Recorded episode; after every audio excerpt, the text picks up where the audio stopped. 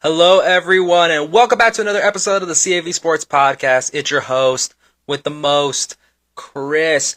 I hope everyone's having a fantastic day. I hope everyone had a great 4th of July. As of this recording, it is being recorded on July 5th, so the day after the 4th of July. So whenever this does get uploaded, just know this was recorded on July 5th. So this is a so this is 24 hours after July 4th, but I hope everyone had a great 4th of July, pop fireworks, eat some barbecue, hot dogs, hamburgers, whatever you guys make for the 4th of July. I know I had a great 4th of July. I got to hang out with um, some friends of mine and, you know, got to hang out with a bunch of people. It was a lot of fun. Uh, we did we did a lot of different things. Like we popped some fireworks.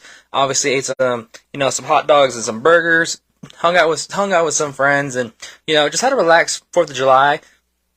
Nothing really crazy happening. I don't really go like to a lake or anything like that, just because I, I I feel like a lot of people go to lakes. It's just very crowded. So I I did personally didn't go to a lake or anything like that for the Fourth of July. But I hope you guys had a great one and a safe one. I know Fourth of July can be a little chaotic if you're not careful. So I hope everyone had a safe Fourth of July. I know uh, what else I did was I watched some baseball games since America's pastime. Why would you not want to watch? Uh, you know the MLB going on. My Red Sox playing. They lost sadly, but it's okay. It's okay. It's only one game, but they did lose it. So, but we're gonna be all right. I really hope. But another great a, great event that happened yesterday on the 4th of July was the Nathan's hot dog eating contest where the greatest of all time Joey Chestnut would win his 16th mustard belt. That is insane. He Ric Flaired basically the hot dog competition. And what I found interesting about like first of all, I think that whole competition's crazy just because you're seeing a bunch of like adults, you know, eat a lot of hot dogs in one in like 10 minutes and I trying to get through a couple for me personally is already t- a tough task as it is. But imagine just sitting there in 10 minutes, you got to go through as many as you can. And him going through 60 plus is just an incredible feat. But not only just that, but the fact that the event was getting, was, was essentially canceled. It was canceled because there was rain and they had to, they had to just completely stop the event because I mean, who wants to, you know, eat food in the rain? Even though, in my opinion, I don't know why. I feel like that, like, kind of evens the playing field. Unless there's lightning. If there was lightning, then that's something different. But if it was just rain, I mean, the comp- the the, comp- the competitors dump like the food in water or like lemonade or whatever they have on stand, and they dunk it in there to you know be able to eat it and get it you know kind of through, and so they can get as many as they can. So I already see them doing that. So that's why I didn't understand why rain was such a big deal when you see them you know stuff hot dogs or whatever inside of like you know, fountain drinks or something. So I was like, I don't really see what the difference was in that. If anything, that kind of gives everyone an equal playing field. But Joey Chestnut, he comes out and he's like, no, we're going to get the show on the road. Like, we're going to do this competition, rain or sunshine, we're going to do it. And they did it. They, they said the competition was back on and he went out there and won another title. So congratulations to Joey Chestnut, the greatest of all time to ever do it. Like I said, I'm I'm more surprised that they actually got the green light to actually get the event going because it was like I think they shut it down like ESPN, like they were on like they did Sports Center because the event got canceled, and then all of a sudden, like I think right after Sports Center, they went right back to it and they said, "All right, well, I guess we're doing the competition today." So, but I mean, shout out to Joey Joey Jaws Chestnut for actually getting them to keep going with the event just because, like I said, with rain, not a lot of people want to be out there watch people eat food in the rain. But I mean, he that's called dedication to the sport. Like you cannot say Joey Chestnut is not dedicated to his sport because wow, he went out there and was able to pull off you know this feat of getting people to come in and still do this competition. And not only do they, I believe, the hot dog eating contest, but they also do like um like gallons of lemonade. I forgot who the the man was the one it last year, but he was there again this year. Uh, and I'm just like, wow, I cannot, I can never do that. That is very, very hard to do. But, you know, but they were able to get it going. I was very happy because I know uh, I was trying to watch it, but that's when I heard it was rained out. So they weren't sure if they're going to do the event because I could never, I could never get it to turn on. So I just, I think 12:30 ended up rolling around. So I started watching the Red Sox and the and the Rangers game. So I thought like, okay, I guess it's over. But then I get a notification in the middle of me eating of, hey, they're doing they're doing the hot dog eating competition. And They end up coming back out and doing it. So, but shout out to Joey Chestnut for getting that whole competition still going through rain or sunshine. You guys know that Joey Chestnut will not fear a challenge. So, you know, my hat's off to him because that was incredible. He was able to pull that off. So congratulations again to Mr. Joey Chestnut, one of the greatest of all time to ever do it.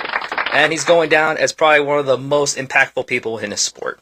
All right, so moving on to the NBA, a lot of stuff has been happening in free agent, or not really free agency, but this offseason for the NBA. But we're going to stick with the Dallas Mavericks real quick because today some crazy news happened on top of other stuff. But uh, earlier today, it was reported that Grant Williams has been traded from the Celtics to the Mavericks.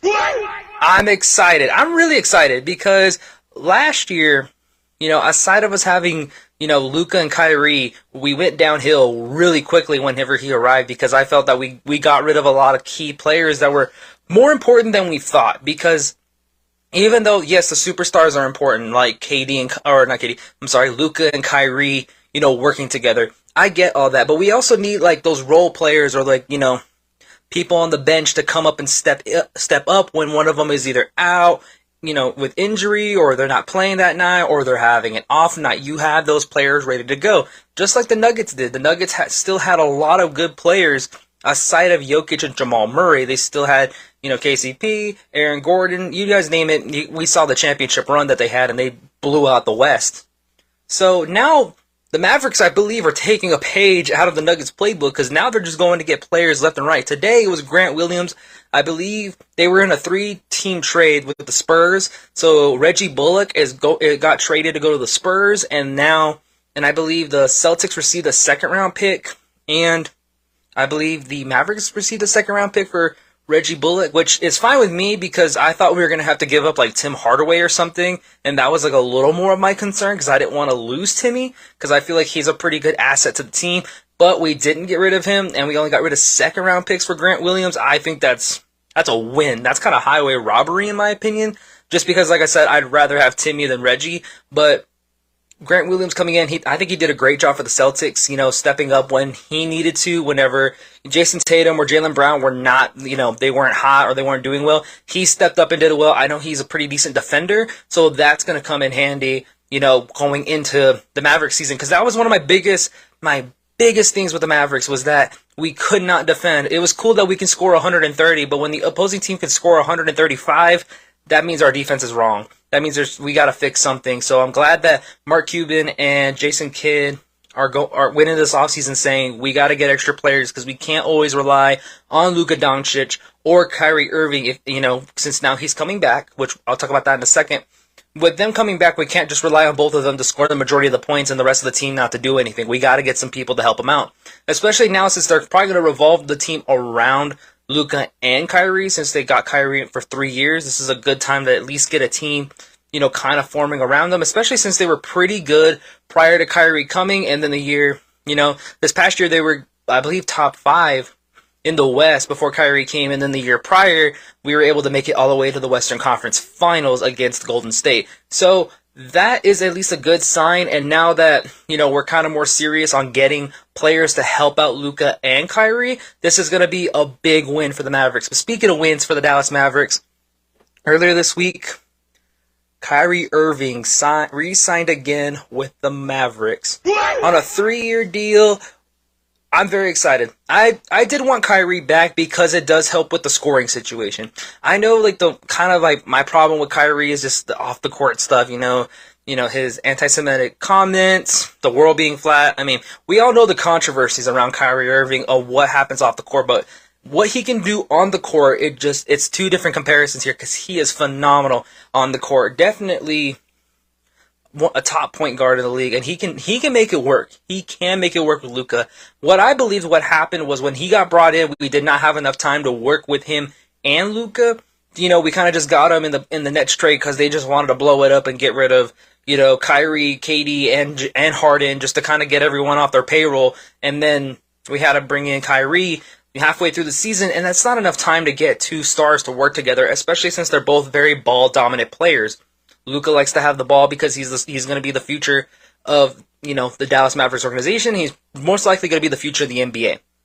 And then Kyrie, who likes to have the ball too because he loves to you know he loves his handles. He can he's a great shot creator. He can drive it to the lane. He can shoot the three. He can do it all as a point guard. So having two ball dominant players on the same team without any chemistry is not going to work a lot of the time. So now that Kyrie's coming back to Dallas, and now that we're able, now we're gonna see what it looks like when they get a full off season to work with each other, kind of get that ball rolling a little bit, and being able to possibly be successful, you know, coming up in the season and not flame out towards the end of the season. So that was my that's gonna be my biggest thing with them is that now they're gonna be able to work together and be able to go get over the hump that they were at this last season because this was the that was the problem. And now that we're bringing in Grant Williams and some other players, it's gonna help out on defense because that was my biggest thing when we were going into the offseason was we have offense. We have no problem scoring because Luka can get points, Kyrie can get points, Tim Hardaway can get points. Like we we have people that can score, but we don't have any defenders, and that's the biggest problem is we don't have someone to stop the opposing team from scoring 31 when we score 30 or something like that. Or if we're in a close fight, we need a closeout. We have a player. We don't have to rely on just, you know, hopefully Luka or Kyrie you know, outscores the rest of the other team. We don't have to rely on that anymore now that we're getting in more players. Another player that we are, are that is actually coming back to the Mavericks is Seth Curry, Stephen Curry's little brother. He got he is coming back to the Mavericks, and I think he's going to be a great addition because he is a pretty good shooter, which I think is going to help on the bench for the Dallas Mavericks. So that's gonna he's gonna be a great bench scorer because he's not gonna start over Kyrie. But if Kyrie doesn't play, Seth Curry has experience. He's a veteran point guard and he can facilitate the offense. He's he was already there, like I said, prior, he was there a couple about a few years ago. He was there with the Mavericks, so he can familiarize himself pretty quickly. He can run an offense. He's done it before, you know. So he has some experience in this situation, and he has you know he's had success. So I'm I'm very happy we picked him up because it, he's going to help in the long run. I think he will. He will come in off the bench you know, get some points. He's a he's a pretty good three point shooter, so that's definitely going to help when we need the bench to start scoring. So we don't have to rely, like I said, on Kyrie and Luka just scoring all the time. We have someone else that can help facilitate the offense when they're off the court. And then Grant Williams is coming in, you know, to help out on defense. And Seth Curry can defend too. He's a pretty decent defender on the wing, so he can help out with that one on the bench. Or if Kyrie's still tired, he can come in and guard he can guard, you know, top point guards if he absolutely necessary. And he already has a good connection with Kyrie since they were both at Duke when Kyrie Irving was there. That one and done year he had, they were both there and they were teammates. So they can probably rekindle that connection and it's going to help out a lot with the Mavericks. And then now Grant Williams is coming in. And then on top of that, are two draft picks with Dereck Lively the third and Oliver Maxine Prosper. So we we got something going here in Dallas eh, for the Dallas Mavericks, and I'm very excited because I was super scared that we weren't gonna do anything this past offseason because I was I was really nervous because I was like, oh, are we gonna do something or are we gonna have to wait possibly another couple years before you know we figure something out or we have to get rid of Kyrie? Who knows? But now I think I'm excited for this team. I hope I believe Luka's gonna be pretty excited, especially since Kyrie's coming back. And I think it should be great for Kyrie because he got a pretty good deal of money for a three-year contract. Because that was my uh, my thing with Kyrie when they were looking, when people were trying to see where he was going to go, is that he was going to ask for a lot of money. Now, will a team give him that kind of money? Was probably going to be a no because he's kind of more. I mean, you can argue he's a little bit more trouble. You know, he's a little more trouble than he is kind of worth it because I mean, we saw what happened in Brooklyn, uh, the Celtics, whatever. We've seen what happened. But now that he's coming in, he's not going to be by himself. He has uh, Luka, who's younger. He doesn't have to work with him like like what happened with KD, who who's injured a lot because he's a little older. You know, he has someone that's young. He's a little fresher. He's the future of the NBA, so he does, and the Dallas Mavericks organization. So he doesn't have to worry about that as much. He can work with a with a young guy like Luka and get it, you know, kind of bring him up to his level. And I think he will elevate his game since Kyrie is going to be the point majority of the time, Luka does not have to play point guard. He can play small forward if he has to, or if he has to play point guard, Kyrie can always move the shooting guard, and they have that great combination of that. And Kyrie can still make shots whenever he needs to, and he can get Luka Doncic open. Like I said, along with Grant Williams and Seth uh, Seth Curry, the Mavericks are looking scary. I'm very excited for the Mavs, and I'm very excited for the season. Mark Mark Cuban, Mr. Shark Tank himself, he's putting in some investments. He's really trying to make sure that the Mavericks don't have a bad season like they did last, like this, up like this past year. And especially, like I said, they're probably taking notes from the Nuggets, getting getting depth on the team over you know loading up on superstars because that's becoming my thing with uh, with all this going on with the Nuggets winning the they were able to win the finals is that they didn't win it with just nothing but superstars. They won it with depth, and I think and I believe that's what the Mavericks are going to try to do this year. Is that they're going to try to get depth instead of just relying on starters that have to play 38 minutes, 40 minutes a game, possibly risking injury or fatigue or something even worse happening. You never know, but you know having depth and having those players that can step up when your starters are down or when they can step up when someone's having an off game is going to be very helpful going into the season and going into these 82 games and possibly into the playoffs. So I'm happy for the Dallas Mavericks. I'm very excited for the season to start. Per, um, you know, later on in the year, I'm very excited to see how the team is going to work out. So, hats off to you, Mark Cuban, having a good off season. All right, sticking with the NBA though. This was another shocker in the NBA world that happened earlier this week. This is my reaction to it. Damian Lillard has requested a trade from the Portland Trailblazers. Did I call it or what? Because last episode I said that he should request a trade because I think he should get out of there because he doesn't. They don't really have nothing to offer him. On top of that, that he hasn't won anything. Now he requested a trade. He wants to leave. So I'm guessing he heard everybody saying, he heard what I, you know, possibly heard what I said, I don't know. But he has requested a trade from the Portland Trailblazers. Now, Will they trade him is probably going to be something else because who wants to give up, you know, who's going to give up the most, I think is what Portland's uh, position is in. Because they're not in a position where, well, who's going to want Damian Lillard? I can name a bunch of teams that want Damian Lillard. Like half of the NBA wants Damian Lillard. The Spurs are a team. Miami Heat has is already shipping off players to make room for Damian Lillard. The Pacers, you know, you name it. There's a lot of teams that are very interested in Damian Lillard because of his great shooting ability. He's a great point guard. You know, he can facilitate an offense. You name it, he can do it.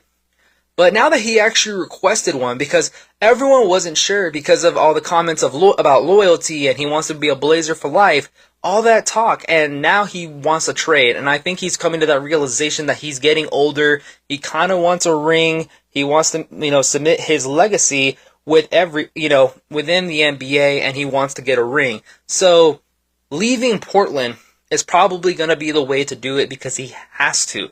He just has to because there's no way because there's no way he's going to win one with Portland. Like I'm sorry. Like I don't think he he will because they don't even attract free agents on their own.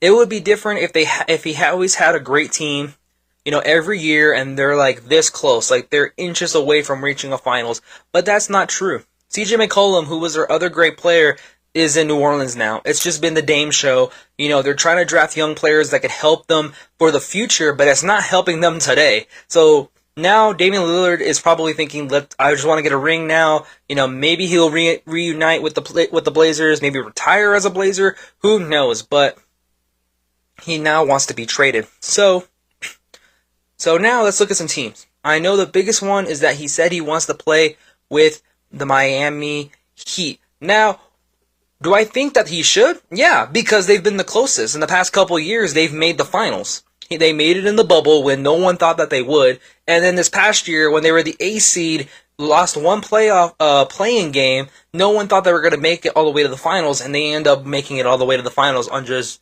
Jimmy Butler and Cam out of uh, Bam Adebayo and a, and the will to win, and they got to the finals. They were maybe one or two players short. Tyler Herro was definitely him being injured you know, he was a former six man of the year, big fan of his, by the way.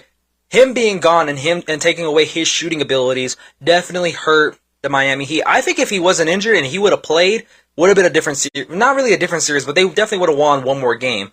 And they would have been a little bit closer to beating the Nuggets than they were this past year. But now, if they add Damian Lillard, I mean, the sky's the limit because they're going to be a top team in the East. They are going to be scary with him, Butler, and if Bam doesn't get traded away for it, and, you know, those top three, it, it's going to be monstrous in South Beach. However, though, my biggest concern is what, like I said, like the question I said earlier, is what, who is going to give up the most for Dame, for Dame time?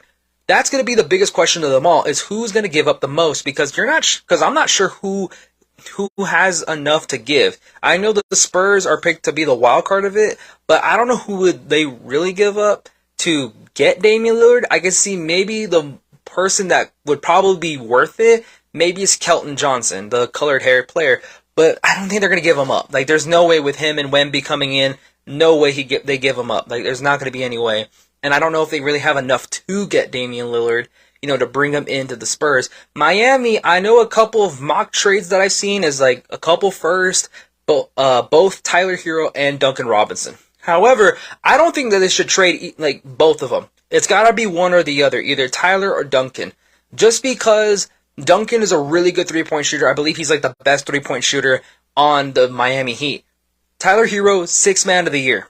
You don't really want to give that up either because he's great coming off the bench. He can help scoring when Jimmy Butler is dead and tired like he was in the finals when he wasn't having good games. He was able to come in and help out. Gabe Vincent is now gone. I believe he's with the Lakers now. So he's not there to help. So, you know, Miami trying to make little, little shuffles, but in reality, it's going to be what are they really, truly going to give up for Damian Lillard? Now, I did see another one where they maybe send Bam, like Bam and maybe Duncan or Tyler Herro, but I don't think you should really give away Bam because Bam had probably the best final series out of that whole team. He was probably the best out of everybody because he was just dominant in the finals against the Nuggets. He was really the only one doing damage against the Nuggets because Jimmy Butler was very inconsistent. And but they're not going to give up Jimmy Butler because he's he's a star. There ain't no way they're going to trade him for Damian Lillard unless unless Miami does. It is a possibility. Like we can't really count that out, but I don't realistically see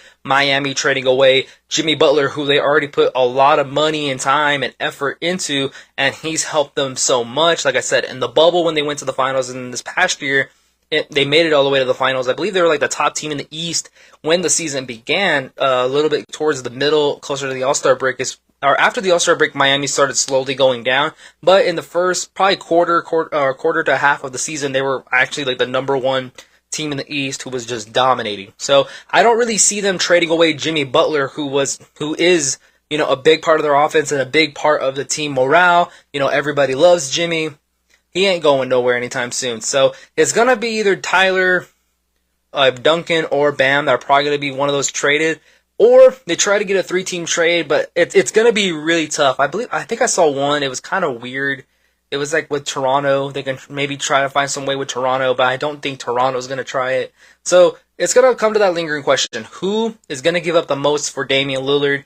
And we'll just have to see what ends up happening. Like I said, they're, they're not going to, the Portland Trailblazers are not going to walk away with just a couple of draft picks and say, "All right, cool, Dame, you're out of here." They're not. They invested, I guess they they did with Miami with Butler. They invested a lot of time, and they have a superstar, a top 100, top 75 NBA player of all time on their team. They're going to want something back. Like they're going to probably want a lot back and a pretty penny. So it that's what's going to be the lingering question throughout the offseason is who is going to pay up for Jimmy Butler.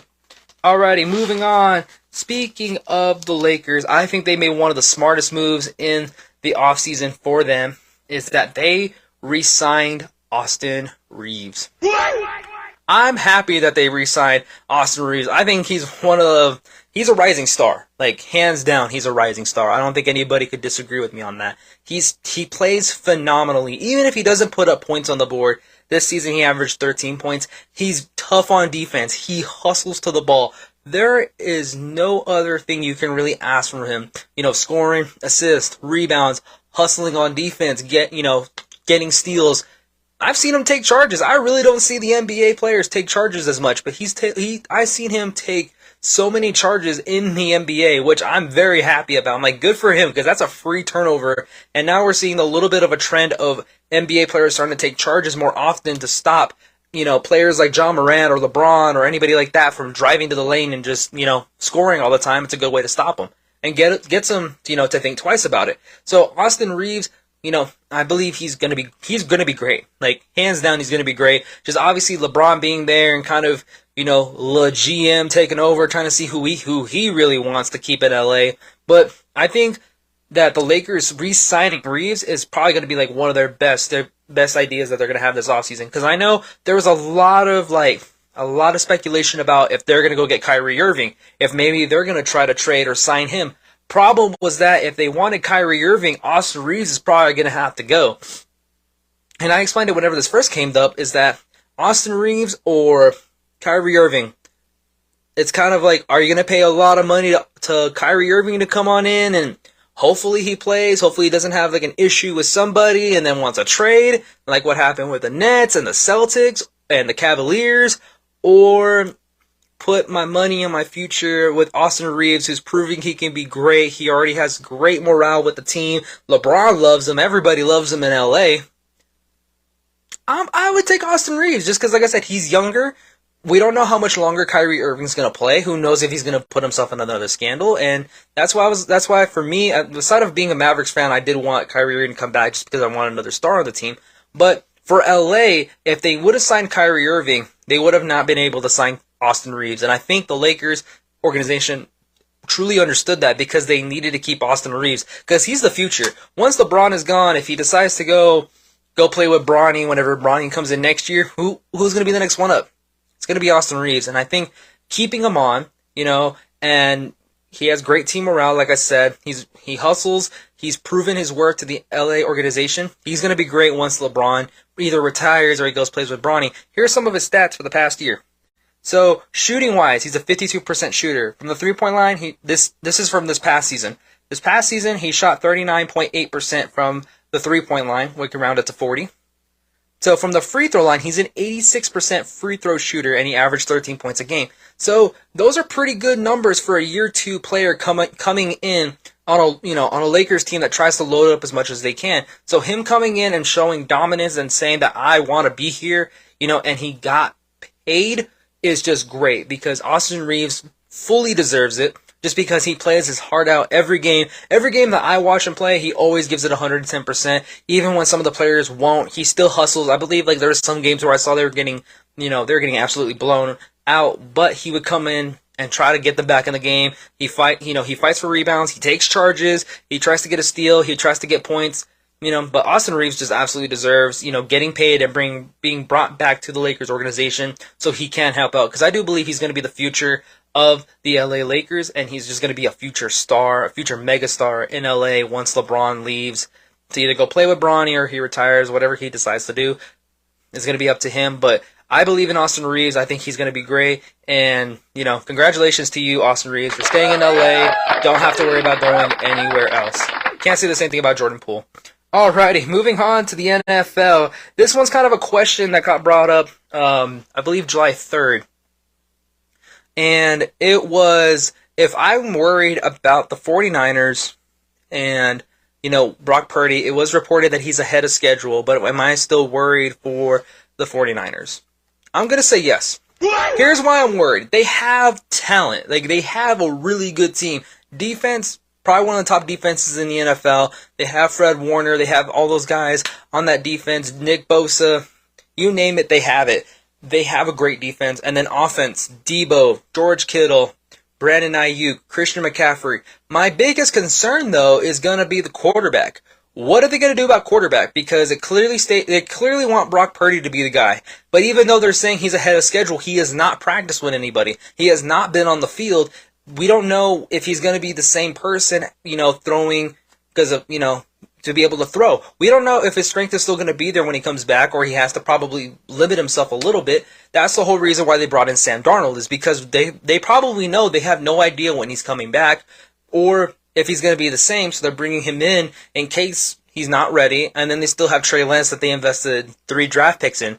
So that's what I'm more worried about is who's going to play quarterback because we saw it last season in the playoffs when Brock Purdy got hurt and then someone else got hurt. I forgot who the other guy was. So Christian McCaffrey had to be quarterback. And that's my biggest concern for the 49ers because each in the past uh, couple years, uh, previous years, they've had quarterbacks, but they keep getting hurt. Garoppolo, you know, that's why they got Trey Lance, is because they, they knew Garoppolo can't stay healthy. So they brought in Trey Lance to, you know, come on in and hopefully take his spot, you know, prove himself, you know, prove himself to be a gunslinger. He now Trey Lance is injury prone, so he's out. Now Brock Purdy had to come on in. He did really well this past season up until the playoffs where he got hurt. So they don't they just don't have a quarterback that can stay consistently healthy. In the past few years, the three quarterbacks that they've ran have all gotten hurt at some point in time. Now they're hoping that Brock Purdy will come back, but like I said, he has not practiced at all. They have not given a full update, and we haven't seen what he looks like throwing the ball. So we're still not sure if he's going to be the same. It's kind of the same idea like with it, when you tear an ACL, is that when you tear an ACL, who knows how you're gonna be, you know, afterwards. Like if you're gonna be able to run, you know, be explosive, you know, be able to make those sharp turns, you know, you name it. The ACL is what helps you with all that, and that tendon right there is what helps you with the speed, change of direction, being able to jump. You know, we saw it with Odell Beckham. He was a you know great wide receiver up until he started having knee problems, and then he tore his ACL. You know, he started having you know he kept getting injured.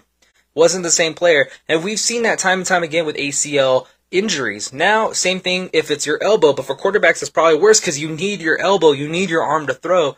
Or it wasn't your elbow, it was his shoulder. Sorry about that. His shoulder is injured, you know, and it was his throwing shoulder, which even makes it worse. And it wasn't like it was a dirty tackle. I think it was like a well placed like block. It's just that you know it ended up hurting him a lot more. So when you look at that.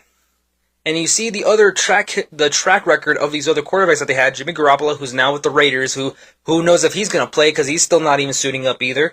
And Trey Lance has been hurt all the time too. So they're bringing in Sam Darnold to hopefully help out. But that's my concern is they keep shuffling through quarterbacks like it's like nothing, like it's a deck of cards. They keep shuffling in quarterbacks and they don't have a franchise quarterback who can stay consistently healthy. They're hoping it's Brock Purdy, but we don't know what he's going to look like.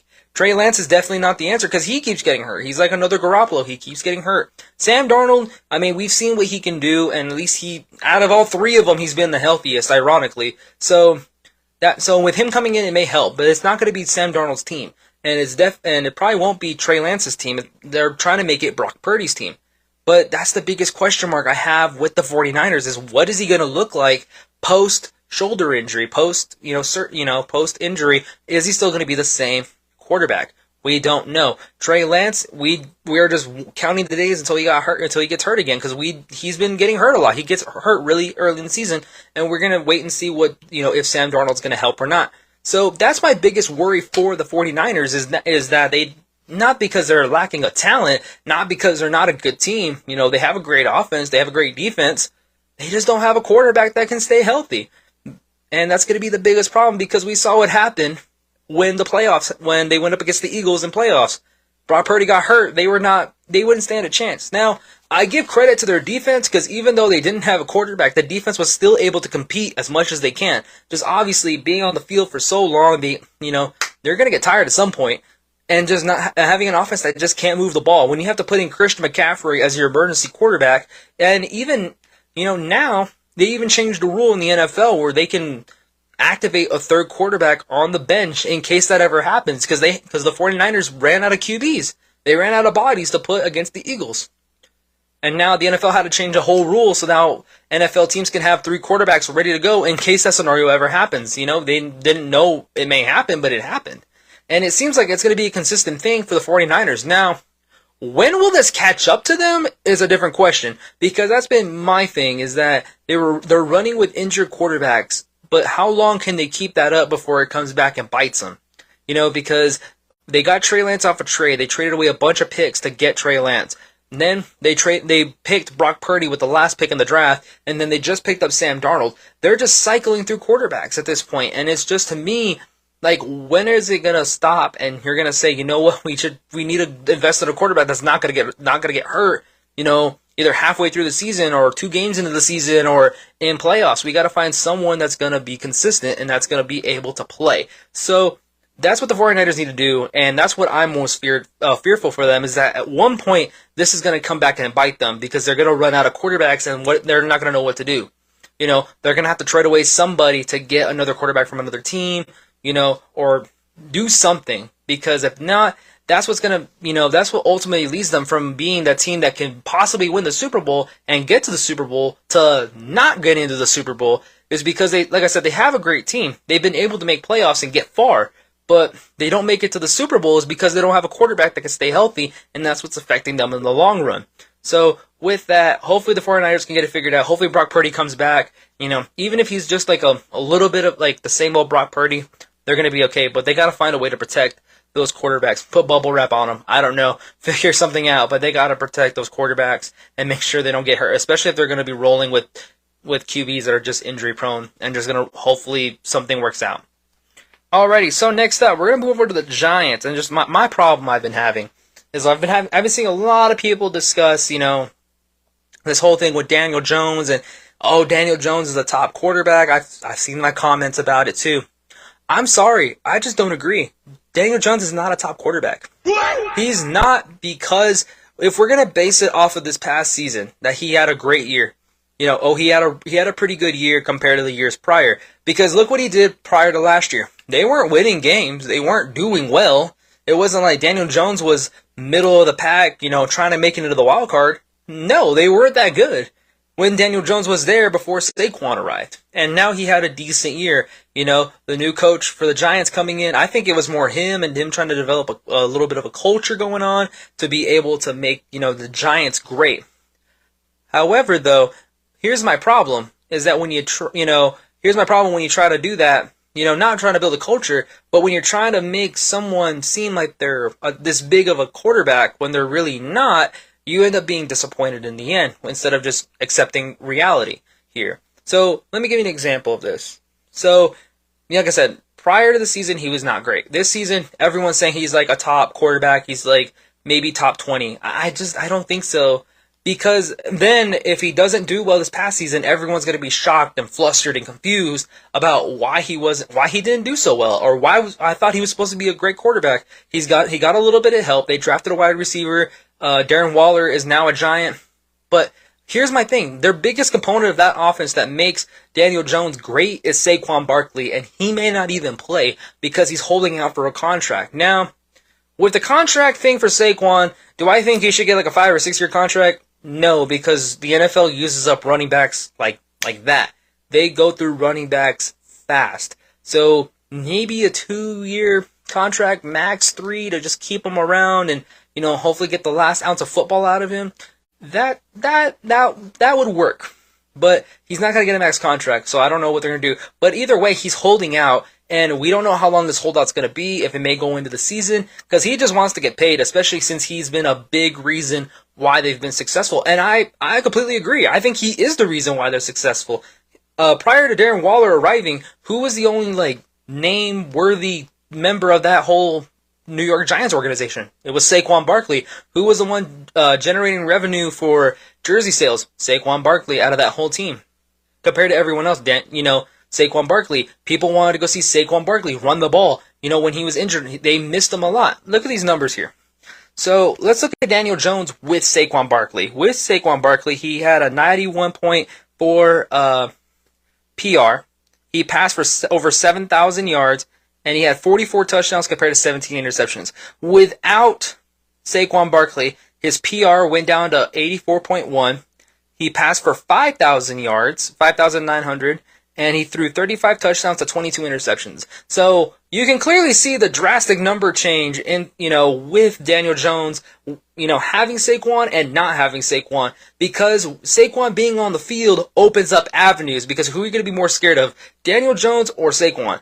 I'd, I'd rather take out Saquon because even last season, whenever I saw the Cowboys play the Giants, you took away Saquon Barkley, which we did, and a lot of teams, that was their main priority, is taking away Saquon Barkley they were not moving the ball. They they had a hard time. Every now and then they got lucky and got like a, a deep shot downfield, or they got a mid or a short. But Saquon Barkley takes over the game, sometimes, and he he's the difference maker on that team. Without him there, I realistically do not see you know Daniel Jones making that that drastic jump forward that everyone thinks he's gonna have, or they're gonna have him be like this they they thinking he's like this top quarterback that's going to be successful. No, I think that with Saquon there, he can be because it opens up the offense, like I said. And the thing that made it different this year from the past years is that now they're using his legs. They're doing a little more, you know, QB options, having quarterback goes so he can move. Since especially since he's apparently like very fast and shifty, we've seen it happen. Now with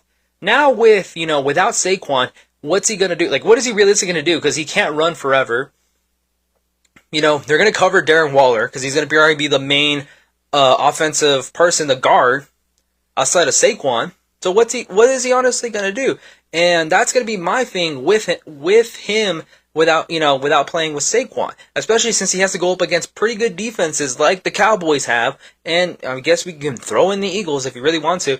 The Eagles and whoever else they got to play that season, they can't just rely on hopefully Daniel Jones because when they did that, they weren't that great. Like let's let's be real, they were not great when it was just Daniel Jones. When Saquon came in, it definitely made a difference for the Giants in that team. So this whole like this whole debate about well, Daniel Jones is a great quarterback, or he's you know he's ranked pretty high, or why don't they you know in the NFC? How is he not a top five quarterback in the NFC? Because he's not. You take away Saquon, he's clearly the numbers show he does not produce that well. You know, like I said, some like every now and then he has an explosive play, which I give him. You know, he he's talented, he has speed, you know, he can throw the ball a little bit, but without Saquon, it's just very difficult for him, and that's what we that's what I've seen in the past few years with you know with Daniel Jones since he's been in the NFL. But then when Saquon came in, his life was changed. His life was a lot better with Saquon than it is without it. So the Giants need to re-sign Saquon, find some sort of deal. Like I said, maybe a two, three year, like maximum. Don't give him a five year uh, deal and you know hope he's going to last five years because I, I really doubt he will. Especially how much he's being used in that offense. Don't give him that much. Don't give him that long term of a deal, but give him about a two, three, maybe two, maybe max three you know, year deal, minimum a year, or if he wants to play under the franchise tag, that's like up to him and what Saquon wants to do. But the Giants need to get him because if not, Daniel Jones will not be successful this next season. Because I don't even think that he's gonna even. He may make, maybe he'll make the wild card again, but I don't, I don't really see it happening anytime soon. Just because I think a lot of the NFC is stepping up, and I, they're not going to win the division. They're not going to beat the Cowboys or the Eagles going into this year. Uh, they probably they will do better than the Commanders. I don't. I think the Commanders are not going to be that well this year, but the but the Giants are going to f- finish third in the NFC East. There's no way they're going to finish top, not without Saquon Barkley at least. Alrighty, so final topic for today. I told you guys we'd be talking about the NFC South. So who do I have winning the NFC South? So first off, uh, discussing the NFC South, they and out of the whole NFC conference, they're probably the biggest set of question marks that I've seen, you know, looking at every looking at all the divisions, they're probably the one with the biggest question mark because all the teams like are, it's a very dependency thing. When I look at all of them, like it's going to depend if Derek Carr is going to be good or he's going to have the year he had last year. We don't know what Desmond Ridder is going to look like. This is his first step. You know, this is his first season taking over the reins. Bryce Young is a rookie quarterback. Is he going to be sensational or is he going to need a little bit more time to ve- develop? Baker Mayfield, now he's on a new team. But looking at everything, it's going to come down to two teams. It's going to come down to the Saints, and it's going to come down to the Buccaneers. And I got the Buccaneers winning it. Here's why. Here's why. Here's why. Before you get mad at me on this, here's why I think the Buccaneers will take it. Because I think overall, the Buccaneers on paper have a better team than probably all of the NFC South. Because even though everyone likes to hate on Baker Mayfield, which is my guy, that's my guy. However, let's look at beyond Baker Mayfield. Let's take him out of the equation for a second. They still have Chris Godwin. He's still he's still there. Mike Evans, an All-Pro who averages a thousand yards receiving every season. He's you know every season he's played he's gotten about a thousand. They have a pretty good offensive line because they're getting back their center and the injured players that they got. They got rid of Leonard Fournette, so they're probably going to run with a different running back. They have a you know they have a good defense. They have a you know Todd Bowles does it. You know, he's, he did at least a little bit of a decent job with the defense. You know, so comparing them to the rest of the NFC, uh, NFC South, wide receivers between them and the Saints, pretty self-explanatory. I'm going to take the Buccaneers wide receiving core because Michael Thomas, we don't know if he's going to be ever healthy ever again. Chris Olave, I love Chris Olave. I think he's going to be a pretty good wide receiver in the league. And that's about it. But between those two and Chris Godwin and Mike Evans, they win. The the Atlanta Falcons, just Drake London, really. And Kyle Pitts, if you want to throw Kyle Pitts in, I know fantasy football fantasy football owners are waiting for the day for Kyle Pitts to be great so they can get some points and probably win a title belt for their fantasy for their fantasy league. But we don't know. But between them and the Buccaneers, I still take the Buccaneers wide receiver core. Then let's go to the let's go to Carolina. All they really have is Adam Thielen. Adam Thielen or Chris Godwin and Mike Evans. I'm going to take them. Let's look at their offensive lines. I think Tampa Bay by far has a better offensive line than probably most of the most of the division. So they have an edge. Defensively, I think that's the closest thing is them and the Panthers because the Panthers had a pretty good defense uh, last season. Like that was like one of the better things about that team last year. Aside of them firing Matt Rhule, is the defense. I think the defense did play pretty solid, especially when Baker was struggling and Sam Darnold was kind of struggling a little bit towards the end. PJ Walker had to come in. That defense kind of kept them, you know, kind of kept them afloat. But between them and the Buccaneers, when the Buccaneers had to go play defense, I think that that, that one's pretty close. But I think a little bit of the Buccaneers have the edge on that. So really, and here's where I say the biggest question marks are going to come in from the rest of the whole for that whole division. Let's start with the Saints. Like I said, we don't know if Derek Carr is going to be, you know, last year Derek Carr where he was second in interceptions and he just didn't play well, even though he had the best wide receiver in the NFL with him and Darren Waller, and he had a top running back in Josh Jacobs, and they still weren't able to get it to go. Pair that with a bad defense. You know, he didn't play good. Overall, he did not play good. Then let's look at Desmond Ridder and that and that offense over there in Atlanta. We don't know what he's going to look like. We just don't. Like it's a big question mark. We're hoping that Bijan Robinson is going to help out a lot and be, you know, help elevate that offense with Cordell Patterson. So, but we don't know if he's going to be good or not. So that's a big question mark. In theory, he should.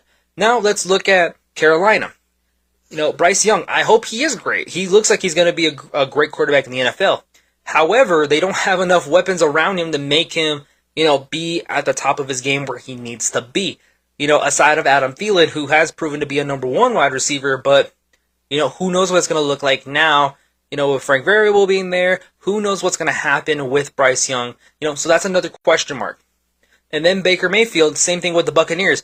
If he's going to look like 2020 Baker Mayfield, where he had a pretty good year, or you know, he's going to look like the Panthers, which I don't think so because he's in a similar offense that he ran. Now with them bringing in uh, Canales, bringing him in from Seattle, and you know, so Todd, I believe Todd Bowles, they had to change up the whole office for Baker Mayfield to come in. He's most likely going to be the starter, you know, but who knows what's going to happen with Baker, especially since he's coming off an injury and, you know, kind of going decently in the, with the LA Rams whenever he went over there. When, but he, you know, he was able to do at least okay because he was working with third string wide receivers and, you know, a defense that didn't have Aaron Donald anymore.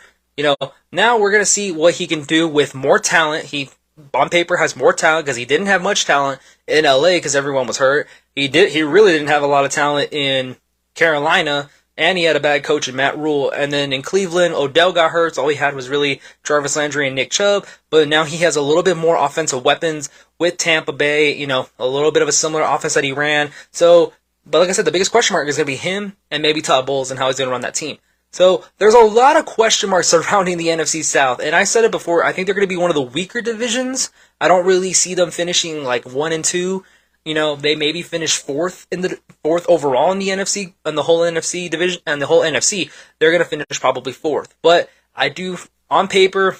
I think the Buccaneers have a better team than everybody there. Like I said, it's going to be between them and the Saints. I think the Saints are going to be the closest ones to beat it to win because uh, defensively, also for Atlanta, I really don't see them competing with the Bucs. You know, I think that's another thing that was kind of like a little bit of a, a downgrade. Not really a downgrade, but I know that was one of the more like lesser parts of the Atlanta team was their defense wasn't the best. You know, so I have the Buccaneers, the Saints, and then the Panthers, along with Atlanta, probably finishing at the bottom. Maybe you know, maybe they something might get switched, but overall, I do believe have I do believe that Baker Mayfield and the Buccaneers will win their division and win the NFC South and go to the playoffs. But alrighty, that's gonna wrap things up on this episode of the CAV Sports Podcast. Make sure you guys follow me on all of my socials at CAV Sports or CAV Sports Podcast. I'm on Instagram, TikTok, Twitter, Facebook, you guys name it, I'm on it. This episode will be live on Spotify, YouTube, Apple Podcasts, and Amazon Music. But until next time, I'll see you guys in the next episode.